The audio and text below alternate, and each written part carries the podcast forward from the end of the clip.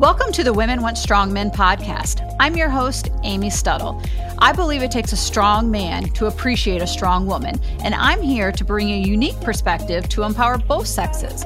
I love talking with health experts, thought leaders, influencers, and people who have insightful information to share with us about our health, our society, and our pursuit for success and prosperity.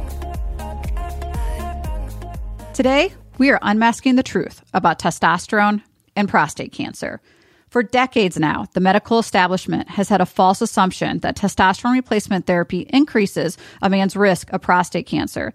Fortunately, this belief has been shown to be incorrect, and medical opinion has begun to shift quite dramatically with good evidence that testosterone therapy is quite safe for the prostate. There is now even a growing concern that low testosterone is a risk for prostate cancer rather than high testosterone. Today's guest, Dr. David Yablonsky, and I are going to unmask the fallacies around this fascinating topic. We are also going to be able to deep dive not only into his clinical experience, but also his personal experience with prostate cancer. Dr. David Yablonsky has been practicing medicine for over 20 years. He is board certified in internal medicine. He completed his residency at the prestigious University of Rochester School of Medicine. Dr. Yablonsky does still actively practice and is the medical director at Victory Men's Health. He is also frequently called upon to be an expert witness in medical malpractice cases. So today, we welcome Dr. David Yablonsky to the podcast. Thanks, Amy. Great to be here. So let's start really basic here. But I think there's a lot of guys that probably don't know what is a prostate. You are so right. I've heard some very intelligent men give me some very interesting theories on the prostate. It's actually a very small gland. It's about the size of a walnut. It's often compared to that. And it's a, a, gland that sits in the pelvis and it surrounds the beginning of the urethra as it leaves the bladder, you know, where the urine flows out. So the purpose of the prostate basically is it creates most of the semen. And so when a man ejaculates, that gland will then go ahead and, and, and push seminal fluid right into the urethra. So that's really about it. Most men sort of tie it to a lot of other potential bodily functions, but, but really has a very simple purpose. And I think most men know what testosterone is, but just to reiterate, it's what makes a man a man. And testosterone is the key male sex hormone that regulates fertility, muscle mass, fat distribution, and red blood cell production. So now that we have our basis here, let's get started on testosterone and prostate cancer. So, where did the original fear and theory come that testosterone and prostate cancer were somehow correlated? Yeah, it's interesting. So, I graduated residency. Well, I graduated medical school in 1998 and then residency in 2001. So when I was a med student and a resident, it was just a given that supplementing a man with testosterone might cause or exacerbate or unleash a prostate cancer it wasn't even really questioned. It was sort of considered a fact. It's interesting because the, if you go into the literature and really try to drill down into how this came to be, this thought process, there's not much to it. There's a very small study with only three men back to the early 1940s that was published showing what claimed to be a cause and effect relationship between testosterone supplementation and prostate cancer. It's a study that would never stand up to uh, today's standards or change the way we practice medicine. And yet this happens sometimes in medicine. We try to stick to the science and try to find evidence, but it's why you need to question the evidence and the studies. And it's why just because it's published doesn't always mean it's correct or relevant. So only recently, when I say recently, I would say 20 years ago for me, roughly, is when I met a man who started the Cenegenics Medical Clinic in Las Vegas. And they're a really credible organization. I did a lot of time with them and, and learned a lot about hormones and hormone optimization in men and women for that matter. And I sort of look at this Dr. Alan Mintz, who's who's since passed away, but great guy, and he was kind of a pioneer. A lot of people haven't heard of him. He already realized that there is not a correlation between testosterone and prostate cancer in the sense that it could cause it or exacerbate it. And so it's been a very slow process to catch on. There are still many doctors out there just because of when they trained and they, they may not specialize in this area, still assume that testosterone supplementation can cause prostate cancer. And it's just absolutely not true. There is so much data now and experience with this that shows that it is in fact not a correlation. You're exactly right. There's so much clinical based evidence and studies to support it that it's hard to understand why we still have patients coming in who say their family practice doctor doesn't support them on testosterone. And this isn't a knock at all family practice doctors. I'm not trying to throw a blanket statement out that this pertains to all of them, but we do see that a lot that patients are saying this. Why do you think that is? Because we know today that hormone optimization is crucial to how we age.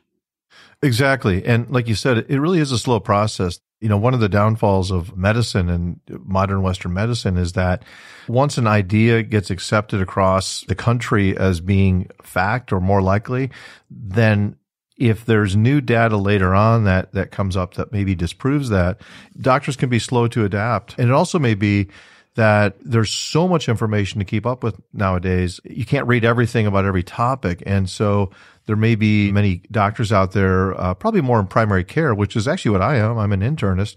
There may be many doctors out there that are not necessarily keeping up with this particular issue. So they may be great doctors in treating your diabetes and hypertension and, and cardiovascular disease, et cetera, but they just don't really keep up with this particular topic in terms of hormone optimization. So it, it's a it's a process and it's just education. But what's interesting to me is that they have such a visceral reaction over it. It's not it's not typically oh well that's not my area of expertise or I would like to defer to somebody else on that. It's usually get off of it. No. It, it, it, it right, right, you're right. You're right. Oh yeah, yeah. It's it's almost like an anger. That's you're right. Visceral is a good description. But you have to be very humble and you have to realize that things you thought were true years ago, you may need to be open to looking at new data, new thought process, new science that's come out that gets you closer to the real facts. Well, isn't that why it's called the practice of medicine? Because it should be always evolving? Exactly, exactly. And it's not like I don't want people to think that oh, you know, you doctors, you know, you you you know, one day you say this, the next day you say the opposite. I don't think that's what it looks like. I think it's just the evolution of of our knowledge base and hopefully over time we just get smarter. I mean, every now and then we really blow it, right? There's something that we we took as fact and it changed the way we practice medicine only to find out a few years later, oops, we were wrong on that. You see it sometimes with medications that come out. And I think a pioneer on this topic, Dr. Morgentaler, he presents at numerous anti-aging conferences that we go to and he's he's a graduate of Harvard University and he's entrenched in all the all the studies and he's very very well published and could be one of the most published doctors on this topic but he presents an interesting relationship between prostate cancer growth and testosterone through a saturation model, which is fascinating. And for me, it was kind of a, the aha moment for me because I had a hard time wrapping my mind around why urologists or oncologists would treat prostate cancer through hormone deprivation, meaning they would take away all the testosterone to treat right. the try to get down to zero.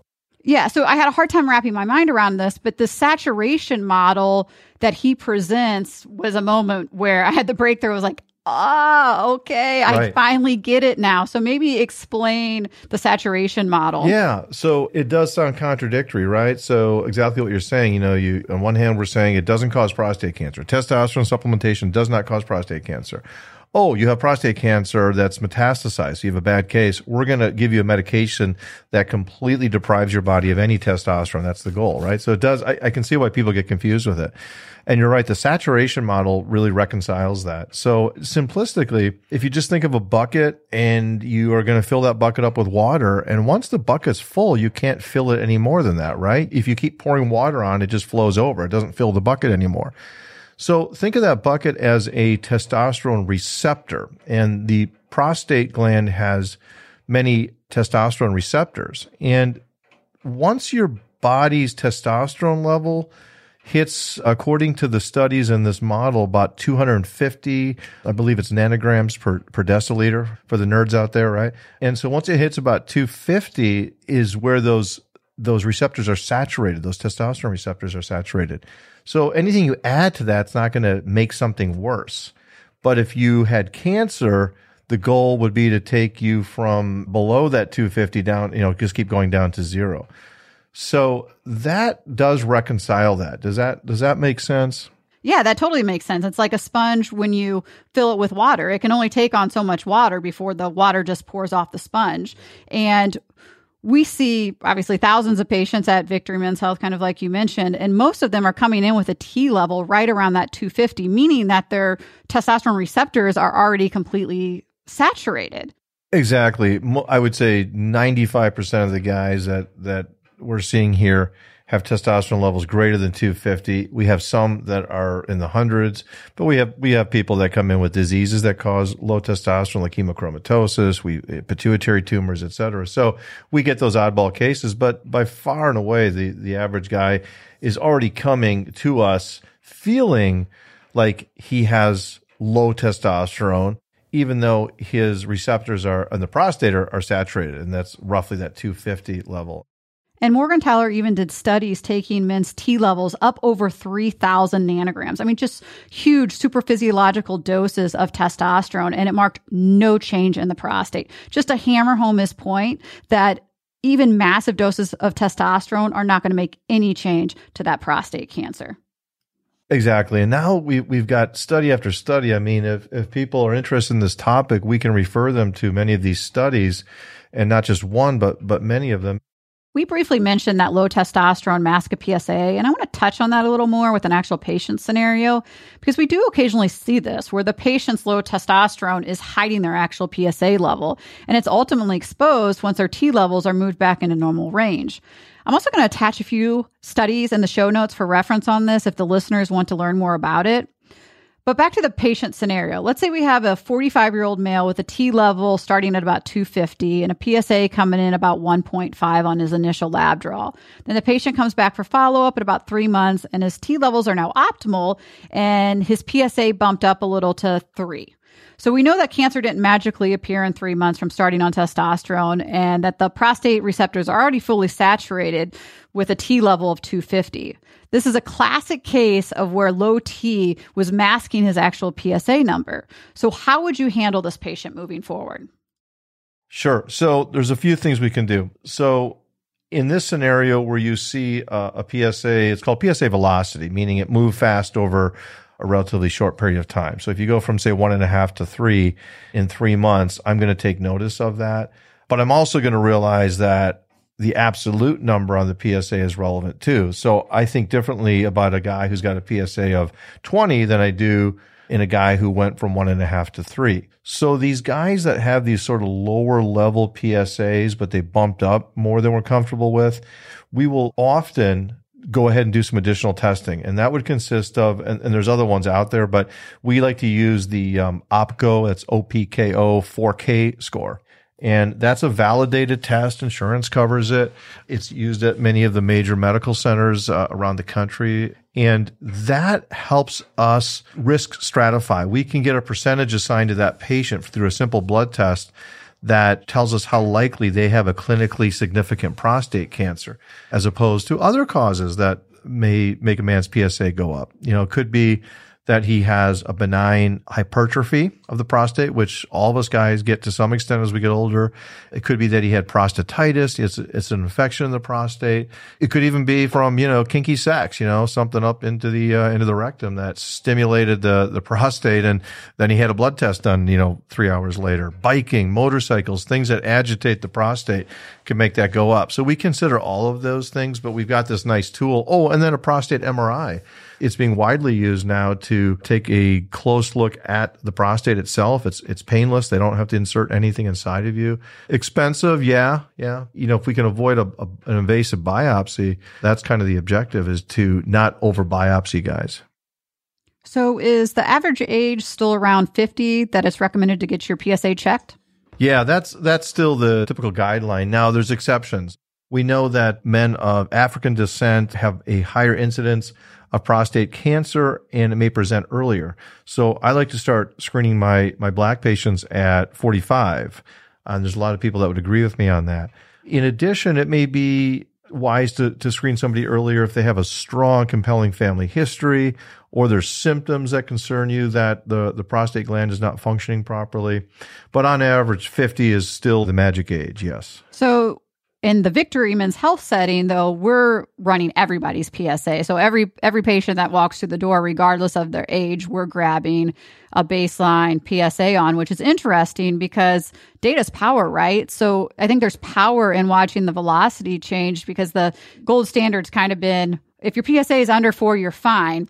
So if we see a young male, let's say at 35, 30 years old, and we're consistently watching his PSA climb, well, that velocity change is going to have us pause a little bit and take a look at that. Where if he was just to show up at age 50 and get a PSA test, he wouldn't have all that data behind him. Do you agree? Yeah, it's really helpful. And that's why we are, we're catching men that have early prostate cancers and unfortunately a, a few that have relatively aggressive prostate cancers at earlier ages. I mean, it's not impossible for a man to have prostate cancer at age 40 or 45. It's rare, but we treat thousands of men. So we, we see it just like a woman. You know, you don't think of women getting breast cancer at age 28, but I have patients that have in fact had breast cancer at age 28. So you have to always be, you know, you don't want to miss that one guy. It's also interesting to maybe just throw out that the PSA really should be matched for the age of the patient we expect the PSA to go up as we get older. But if you're a 40 year old man with a PSA of three, that's high. Yeah, it's below four because we've been brainwashed that if it's below four, it doesn't matter. If it's 3.999, you're fine. Yeah. But if you're a 40 year old man with a PSA of three, that's high. And I'm going to be very suspicious that that man could be predisposed to prostate cancer. In fact, there's some of my colleagues in urology that, and I think you'll, you'll see data that, that maybe will come down the road here, but I have some very intelligent urology colleagues that will tell me that a PSA of over one in a 40 year old man could be a marker for prostate cancer later on. So we've now started to watch that. We're just very aggressive in catching it. And it's really so easy to do. We're getting these labs. We get, we do get these panels that are helpful. And yeah, we've got, we get PSAs on a 25 year old. Well, and we're not insurance driven. So the insurance companies aren't going to dictate when they feel like we need to start monitoring that data. Oh my God. Exactly. You know, we can Thank take God. control of our own health. Exactly. We, we don't have to run it by them and worry about the patient getting a bill because insurance said, no way, this patient's 49 and a half. They don't qualify for a PSA. That's right.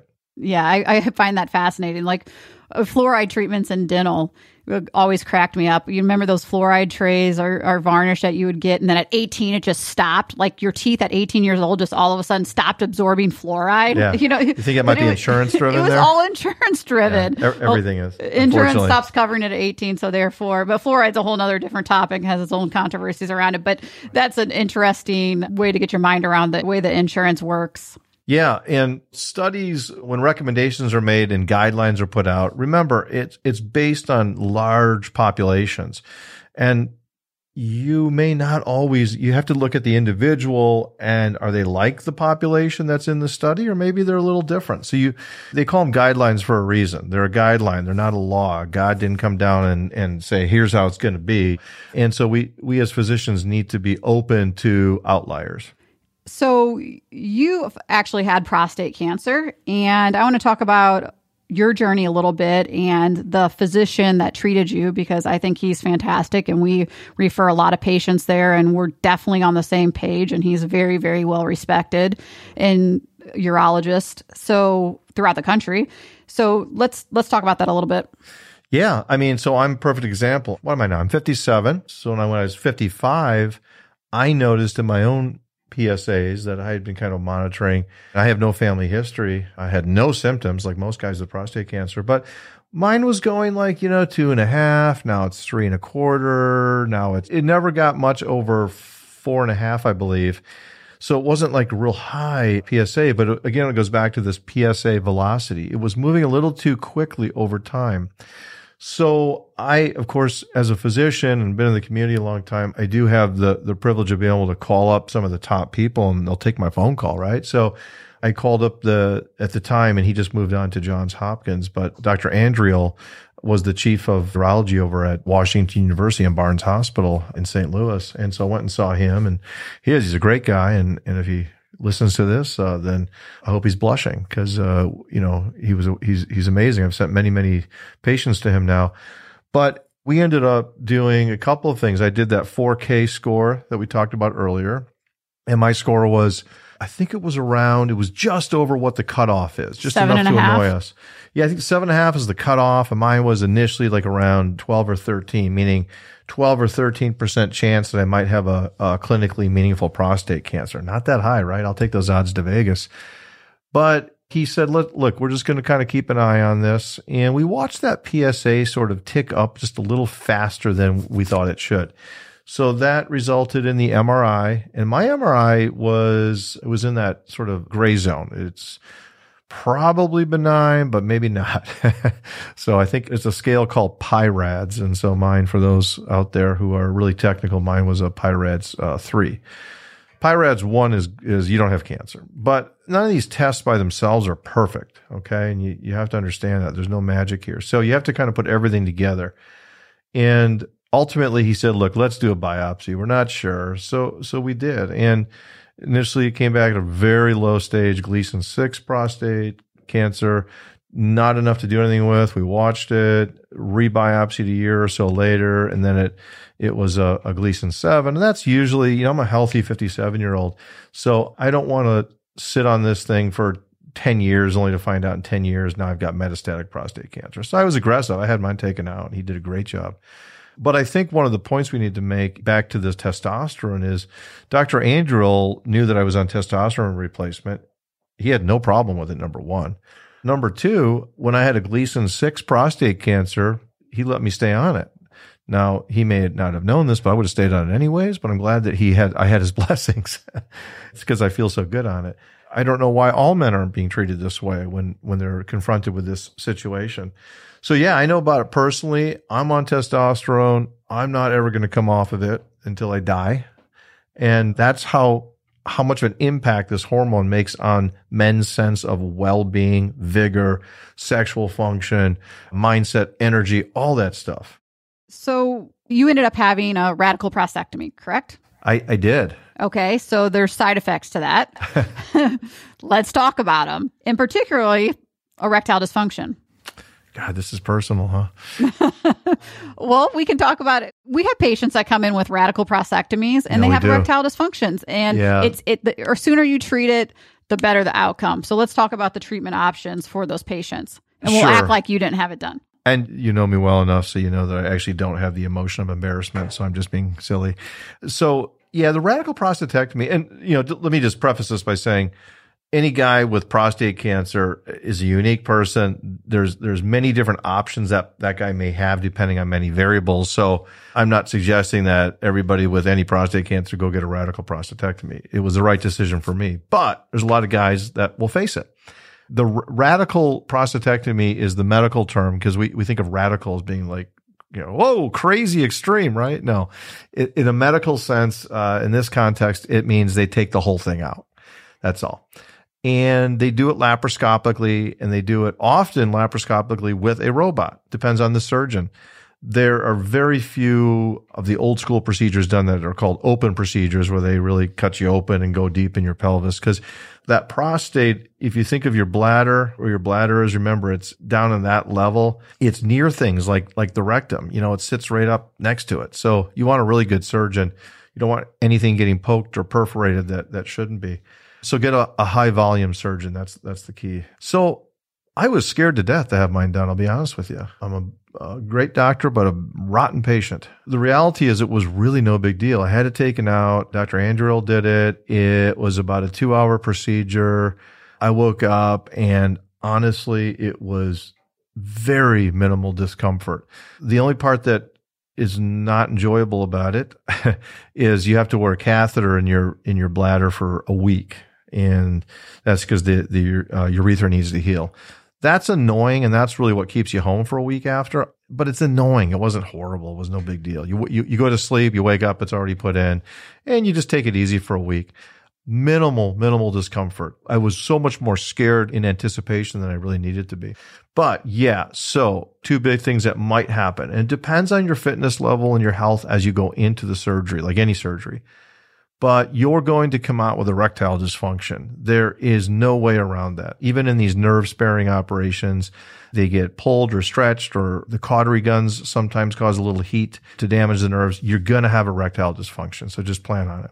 and you're going to have a little bit of urinary incontinence some guys more than others this goes to show you it's it pays to stay healthy like working out and staying fit and and hitting the gym a few times a week and not smoking and and trying to not be obese because you're going to go through these surgeries much easier so the incontinence part amy i mean honestly i took the catheter out i think for a week i was like oh i better be careful and after about a week or so, it's been what now, maybe eight months since I had it done. I, it doesn't even cross my mind anymore. Like I don't even think about, oh, wait, I can't go out without, I like, I don't have to wear pads or undergarments. I mean, it's just, it's just normal. So that part, and I, I think the statistics on that are almost 100% of the guys will, will recover continence over, over a year to two. But honestly, a lot of guys like me within two weeks, they're, they're able to control that.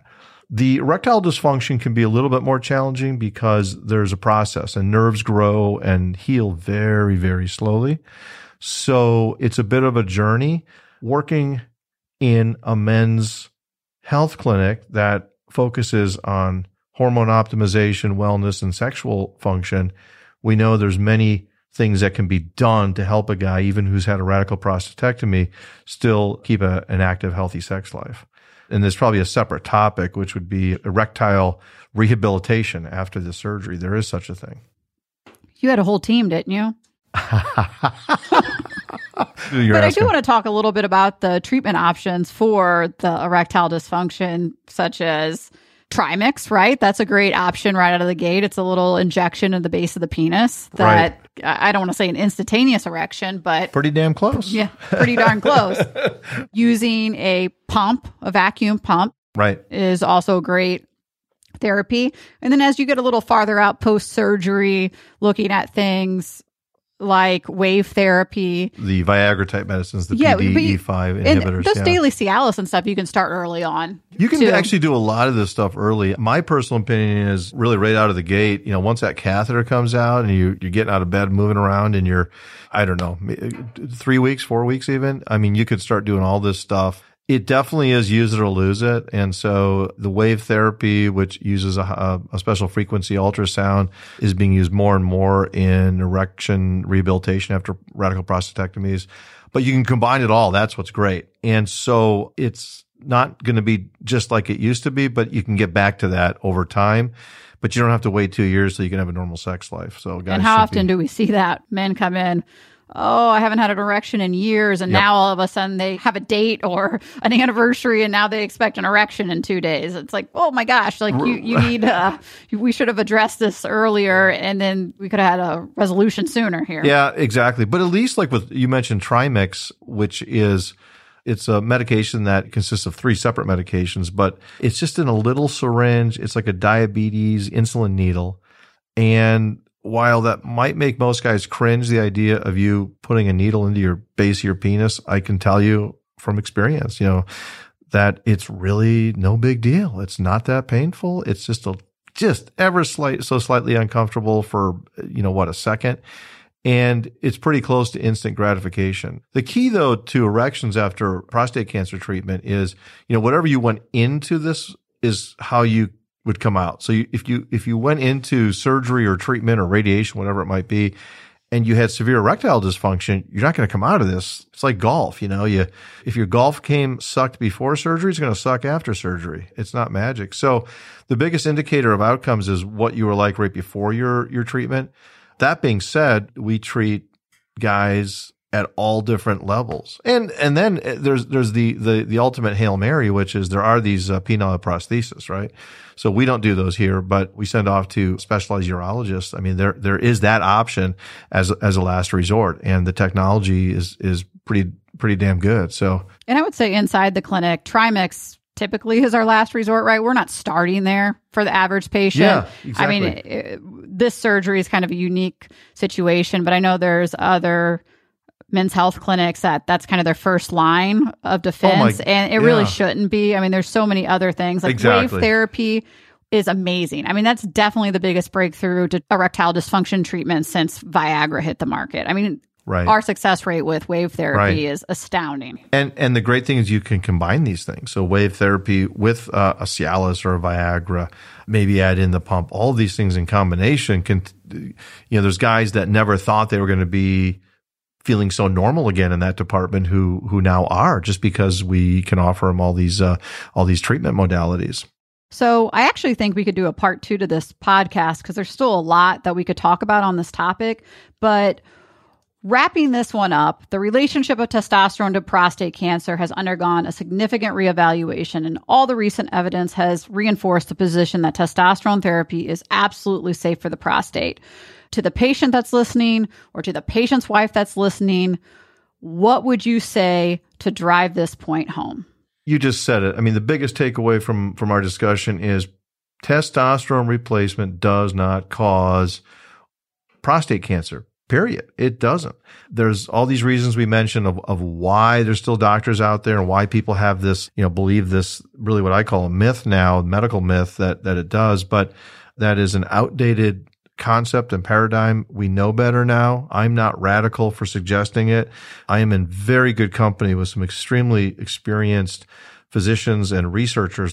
Anyways, there's there's all this data now, and I think doctors are scared of lawyers too, right? So if there's lawyers out there that still think because they're medical malpractice attorneys and, and they may be stuck in something 20 years old too, in terms of their understanding. So doctors are, are worried about getting sued and all that, but I am not because it's, it's the standard of care. Men shouldn't suffer from low testosterone. It's really what makes when your testosterone levels go down, you are assured you're going to become the little old man. And you don't have to. It really is not necessary. It's you got to take care of yourself still. You you, you don't want to be overweight. You don't want to smoke. You don't want to drink too much alcohol. You got to exercise. But the testosterone definitely pushes off the degenerative process and improves the quality of life. And we know that you can do it safely. Well, Doc, I appreciate you taking the time out of your schedule to be on the show. You're a wealth of knowledge. On the next episode, I'm probably going to get a little controversial and I'm going to do an opinion piece on masculinity. And I would appreciate it if you follow and rate the show. Every little bit helps, and I appreciate you tuning in. Have a great day.